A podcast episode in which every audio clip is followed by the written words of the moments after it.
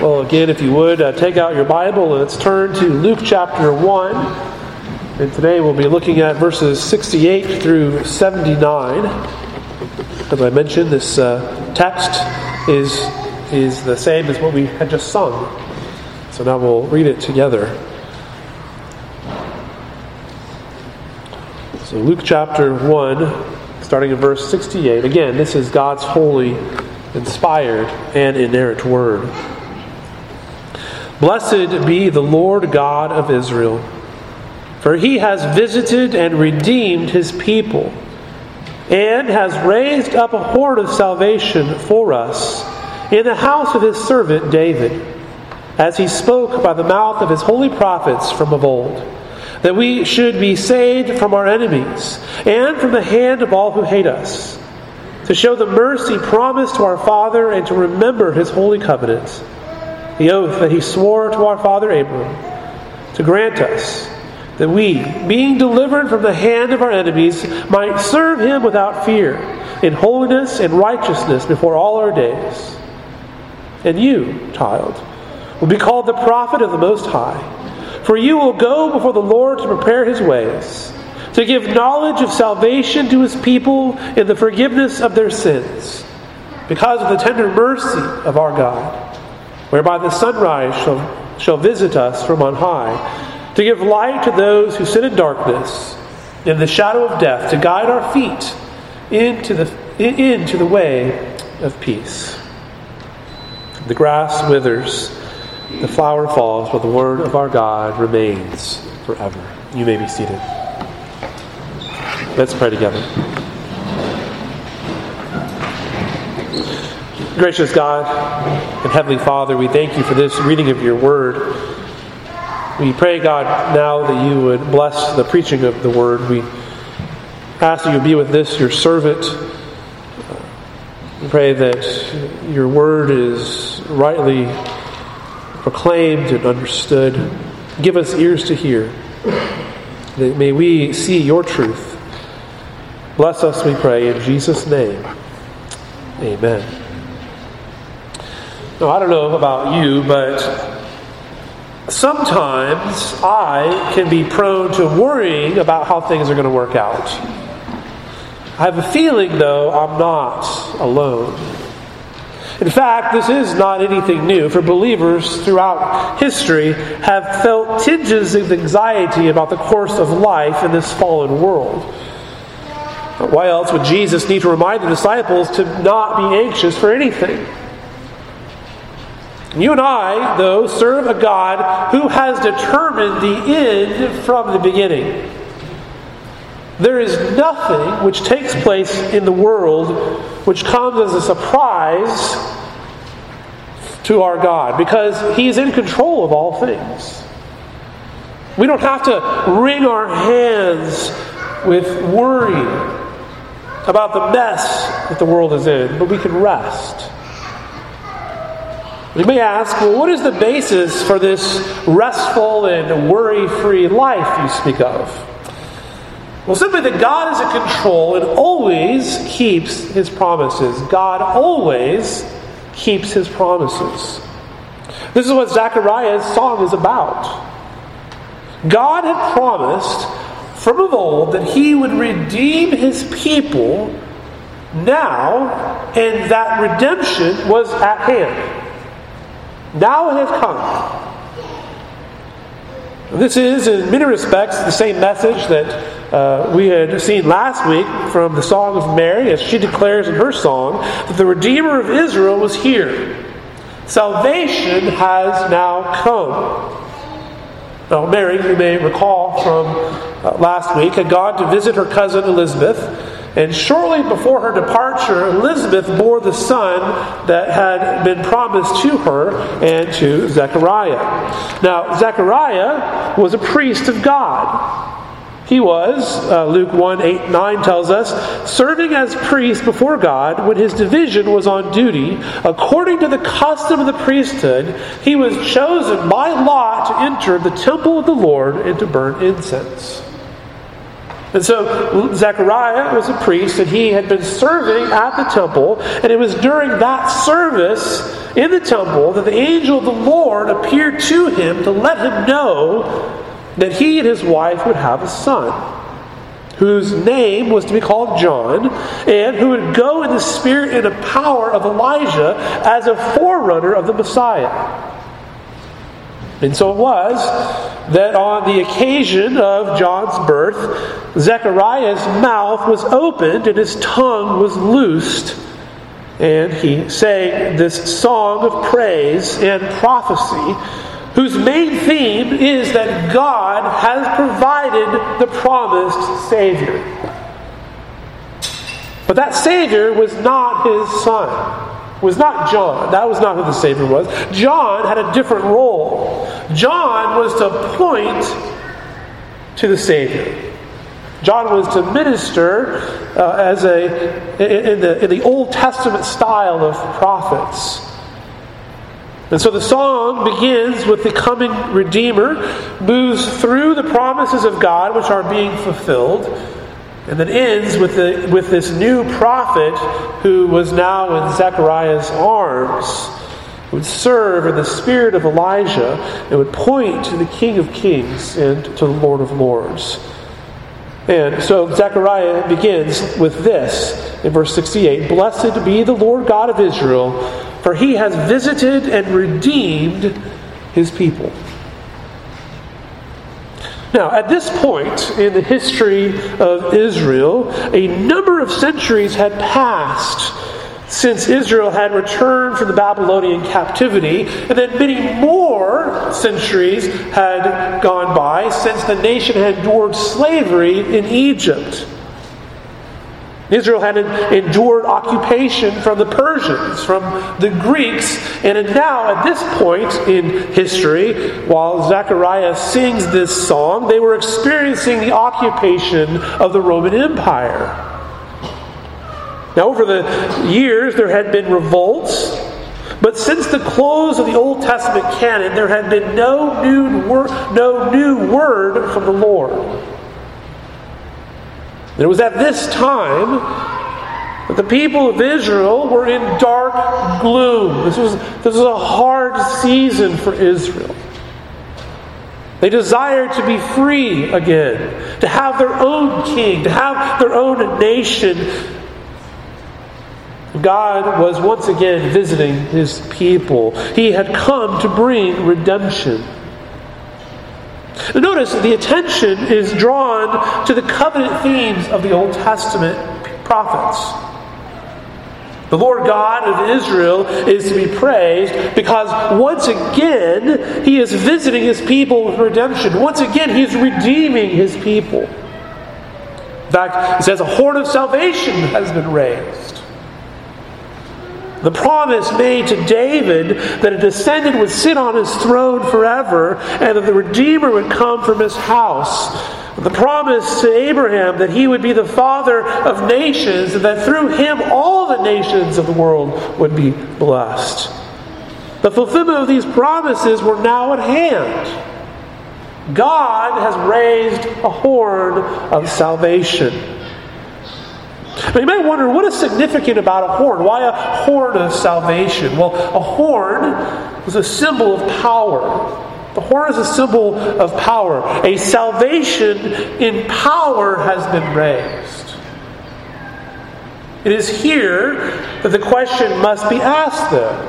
As the people are in gloom, they're, they're being occupied, what sort of salvation does Zechariah have in mind? What is he talking about?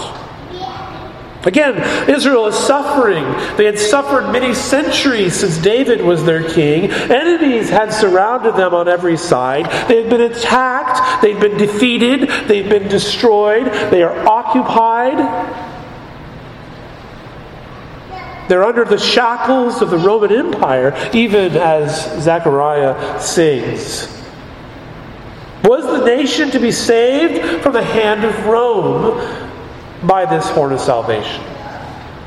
Is this what Zechariah means when he says that we should be saved from our enemies and from the hand of all who hate us?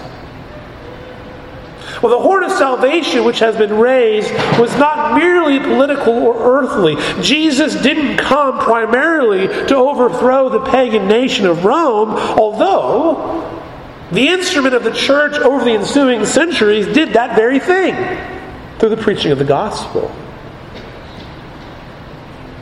He's bringing the whole world into conformity with himself, but the salvation which has come was spiritual in nature. God is coming to redeem his people, ultimately all people, Jew and Gentile alike, through the Redeemer. God has come to show mercy as he had promised through the fathers that he will remember his covenant. David had sung of this salvation in Second Samuel twenty-two, when the Lord delivered him from the hands of Saul. The Lord is my rock and my fortress and my deliverer, my God, my rock in whom I take refuge, my shield and the horn of my salvation, and my refuge, my Savior. You save me from violence. Zechariah's use of horn of salvation points us to the Davidic promises, power which would arise from the house of David, and which Psalm one thirty-two promised would sprout a great horn. The horn of salvation spoken of here is not earthly conquest. No, but but the but salvation from guilt and the power of sin. Because all have sinned and fallen short of God's glory. God is raising the power of salvation. The, the horn of salvation is being raised and found in a person, namely the Lord Jesus Christ. It is Christ who is the true prophet, priest, and king. It is Christ who is the only Redeemer of God's elect. It is Christ who is God and man and able to save to the uttermost. In Christ, all power and authority and might is found. For our sake, he made him to be sin who knew no sin, so that in him we might become the righteousness of God. The great power demonstrated in the Lord Jesus Christ is that he came into this world to be himself the sin offering, to pay the ransom price for the people, to redeem us from the curse which has fallen on this world. The justifying work of God is by grace through faith in Christ. Jesus Christ, the Redeemer, he is the horn of salvation which has risen out of the house of David and of which Zechariah now sings. It is in Jesus Christ that the believer has redemption, the forgiveness of sins. Jesus came to save sinners, of which we must each admit we are. As Paul says, I am the chief sinner. All of us must admit that we are sinners. All of us must admit that we need redemption. Jesus came to redeem. Jesus came to transfer his beloved elect from the domain of darkness into the kingdom of God. The redemption of God's people and the horn of salvation which has been raised, this had been spoken of by the prophets of the Old Testament. And so Zechariah, you'll see in, in, uh, in his song, he quickly connects the, the coming salvation, this, this horn of salvation which has now risen, he connects it to the covenant promises which had been spoken of out of the mouth of the prophets. Now look, starting in verse seventy. God has raised up a horn of salvation for us in the house of his servant David, as he spoke by the mouth of his holy prophets from of old.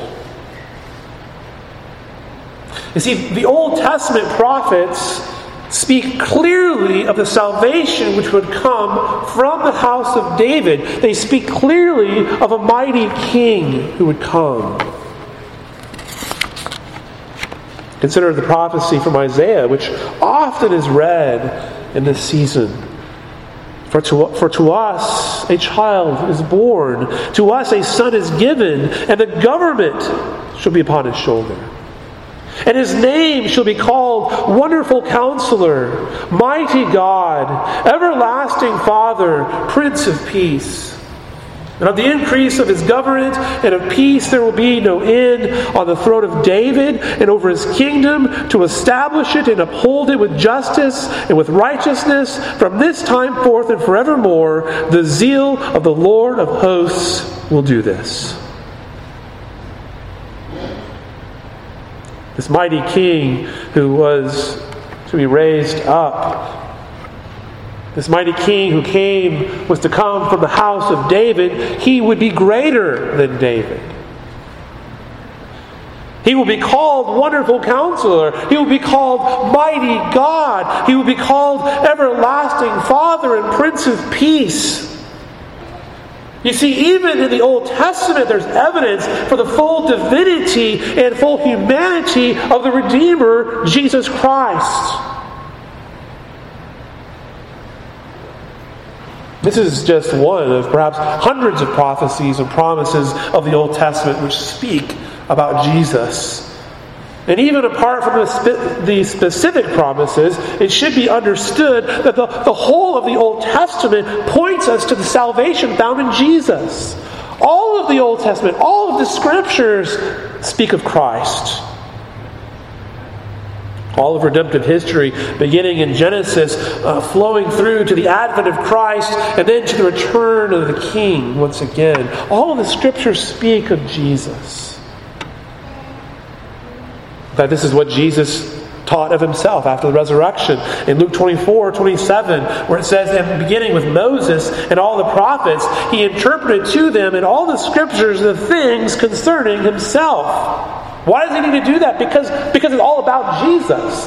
And Jesus is pointing out to them, all of this is speaking about me. All Scripture points us to Christ, who would save us from our enemies and those who hate God's people. Zechariah, here in verse seventy-one, uses the language of the Psalter. In Psalm eighteen seventeen, he rescued me from my strong enemy and from those who hated me, for they were too mighty for me. Or Psalm one hundred six, so he saved them from the hand of the foe and redeemed them from the power of the enemy. This horn of salvation, which had been spoken of by the prophets of old, has come to save us from our enemies. Jesus conquers all of his and our enemies. But listen, these enemies are not flesh and blood. We've seen this already in our study in Ephesians.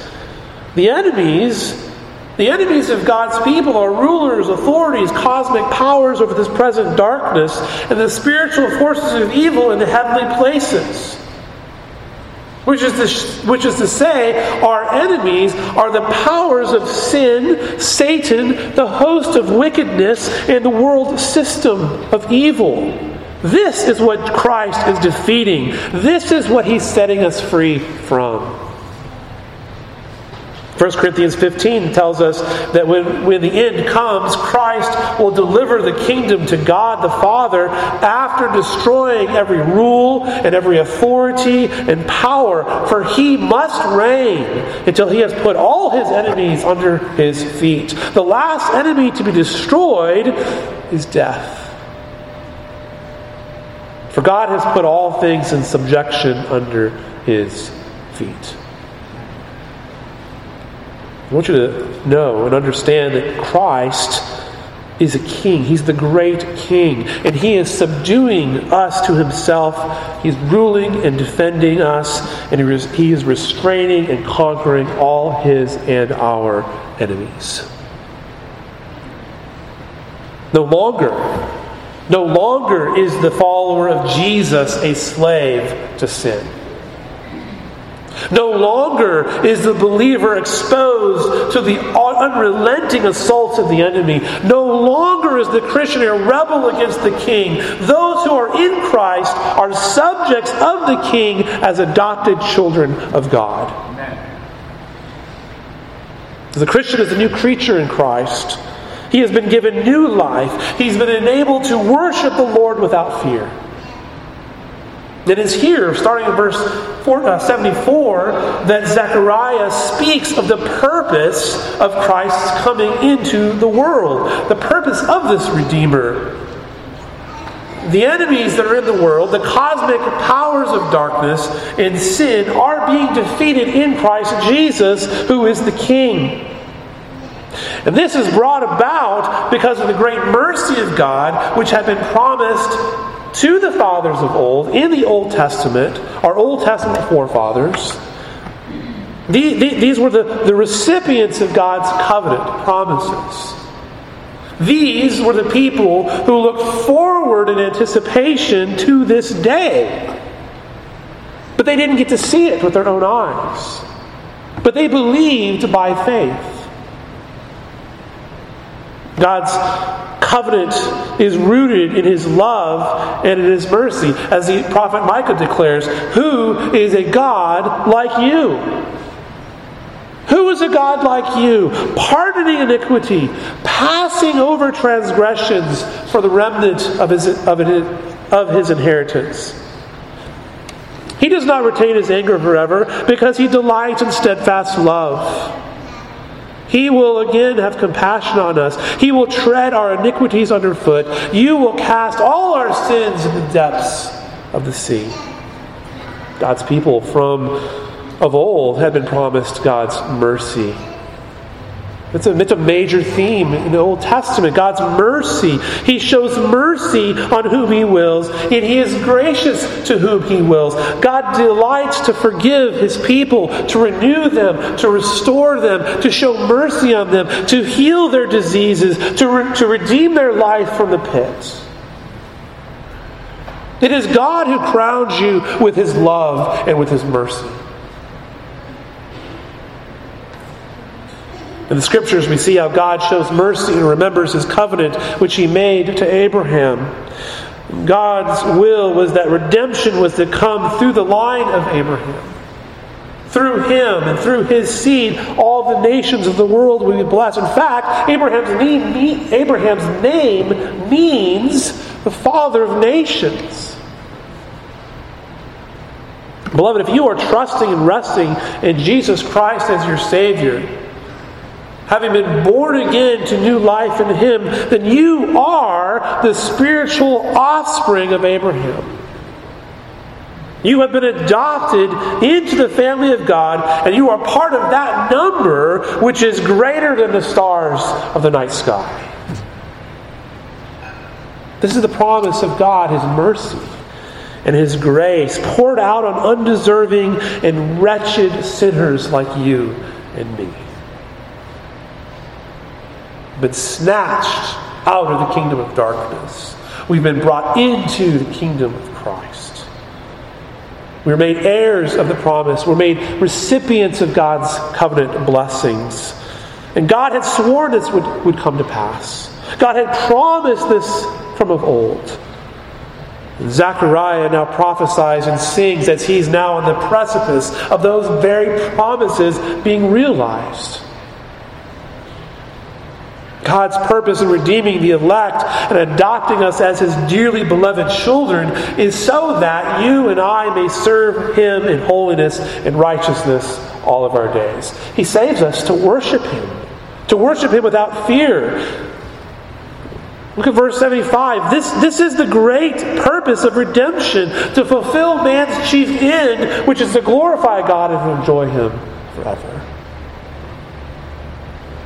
Sin has caused us not to fear the Lord. The sinner is neither holy nor righteous in and of themselves. In Adam, we had lost our original righteousness.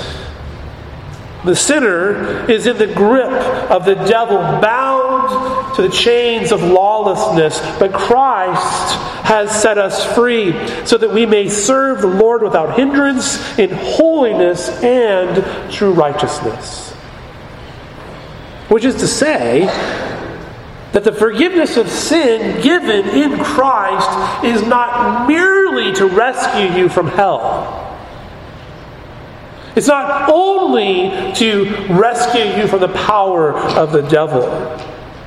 But Christ's purpose ultimately was so that you would be made holy, so that you may worship the Lord clothed in the righteousness of Christ, for the purpose is His glory. It's because of Christ and His righteousness that you and I can come boldly before His throne of grace. No longer do we need to fear God's wrath.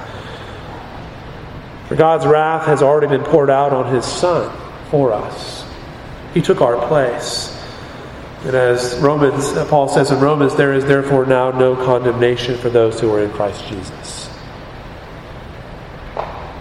Since Christ has redeemed all those who trust and rest in Him, Paul then asks the questions in Romans chapter eight, who shall bring any charge against God's elect? You see, the Christian has nothing to fear because there is nothing that is able to separate us from the love of God in Christ Jesus, our Lord. Nothing can separate you from God. Because the followers of Jesus are children of God, justified, adopted, in the process of being sanctified, so that you and I can stand before the Father without fear, covered From, from guilt and shame by the blood of the covenant, and enabled to worship Him in holiness, clothed in the righteousness of Jesus Christ.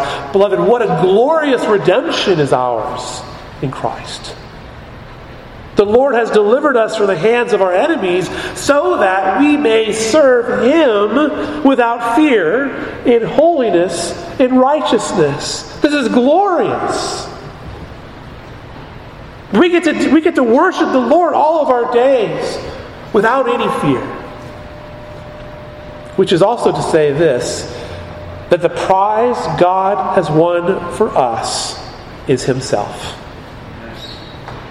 This is the great hope found in Jesus Christ.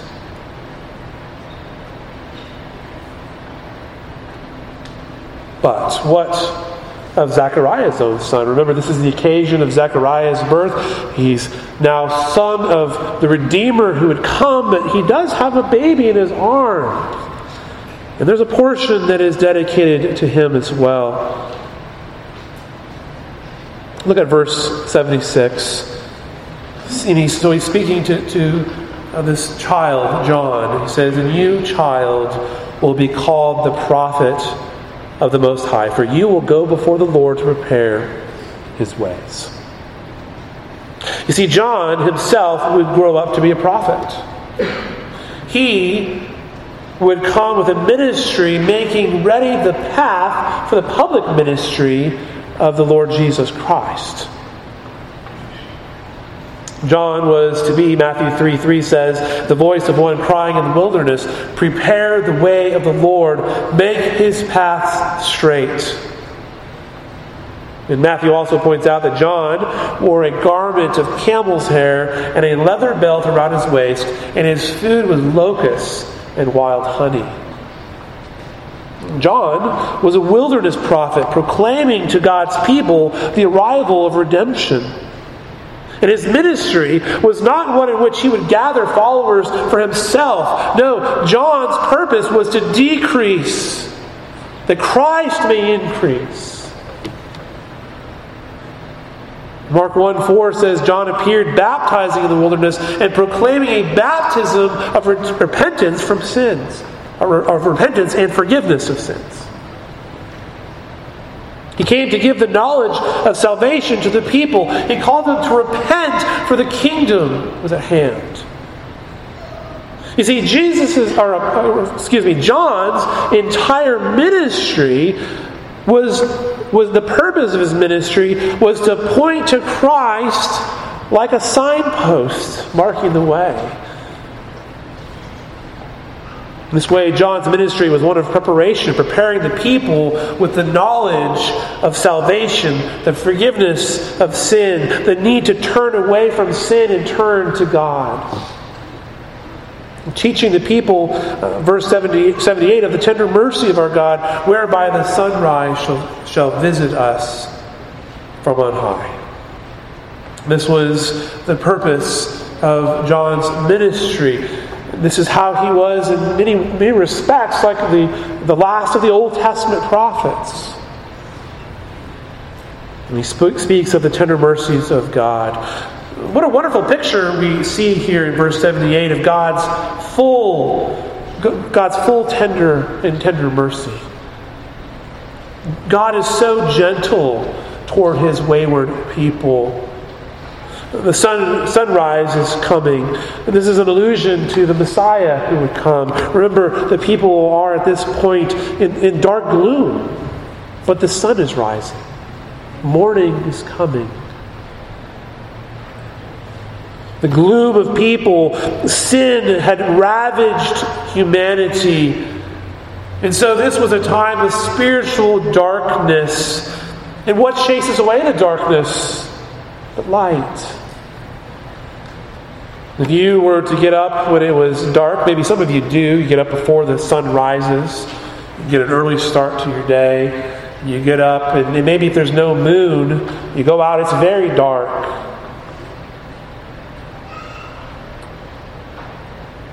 But as you watch the sunrise, you also watch the world around you begin to change. It's actually quite a wonderful experience to see. Because the light chases away the darkness. The darkness can't remain. The light must overtake it. Well, this is what Jesus has done. Hope has dawned in Christ. No longer must we walk in the gloomy doldrums of guilt and shame. Christ has shined His light upon us. The sun has risen from on high. And John's role was to prepare the people for the morning, which was to dawn. He was to point to the Savior who would, verse uh, seventy-nine, give light to those who sit in darkness and in the shadow of death, to guide our feet into the way of peace. Zechariah's son John came to point to the light. There it is. Behold the light.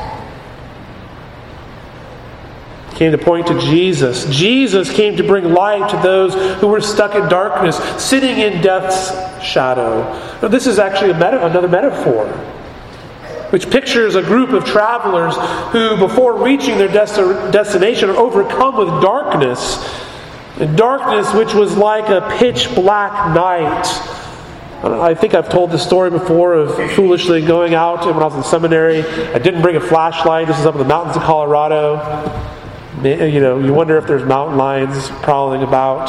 It wasn't a very good idea. I could not see a thing.